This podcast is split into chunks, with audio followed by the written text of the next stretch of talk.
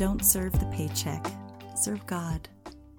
From the red letters, Jesus said, No servant is able to serve two masters, for either he will hate the one and love the other, or he will stand by and be devoted to one and despise the other. You cannot serve God and mammon, riches, or anything in which you trust and on which you rely. Luke 16, verse 13, the Amplified. Jesus said, You shall worship the Lord your God, and him only you shall serve. Luke 4 8. Worship means to respect, revere, and call worthy someone or something. Ask yourself these questions What determines my schedule? What gets me out of bed in the morning? What is the deciding factor in my life? Who do I obey above all else? What do I spend my time on? Your answers will point to what and whom you serve. It is good to work. God worked by forming the earth and the heavens in six days and then rested. God created man to reflect him and work with him in the world. But we cannot let work become our source.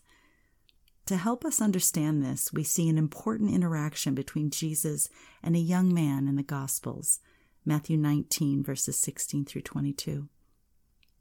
The scriptures tell us he was wealthy and in charge of ruling or managing a number of people. He was, in today's standards, a very successful businessman. He takes a moment out of his busy schedule to hear Jesus. We see that he respects Jesus and recognizes his excellent teaching, but he also gives credit to his own spiritual successes. He confidently trusts in himself. Jesus responds to his self importance with, If I'm the wonderful master you say I am, then walk away from everything you take confidence in and put your trust in me. The young man couldn't. He had another master. A follower of Jesus Christ follows him seven days a week, not just on Sunday. This commandment is not about money being evil, it's about who you truly serve. It is absolutely God's will for you to honor your responsibilities, but always be led by God. Let your life be a continuous prayer your character at work should reflect the one that you serve. Let's pray. Lord, I repent of placing anything above you. You alone are worthy.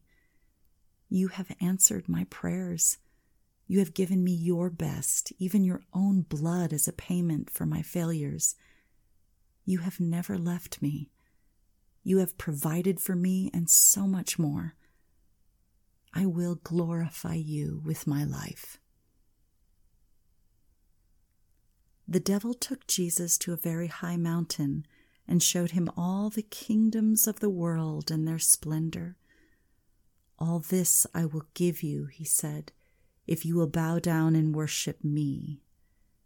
Jesus said to him, Away from me, Satan for it is written, Worship the Lord your God and serve him only. Matthew 4, verses 9 through 10.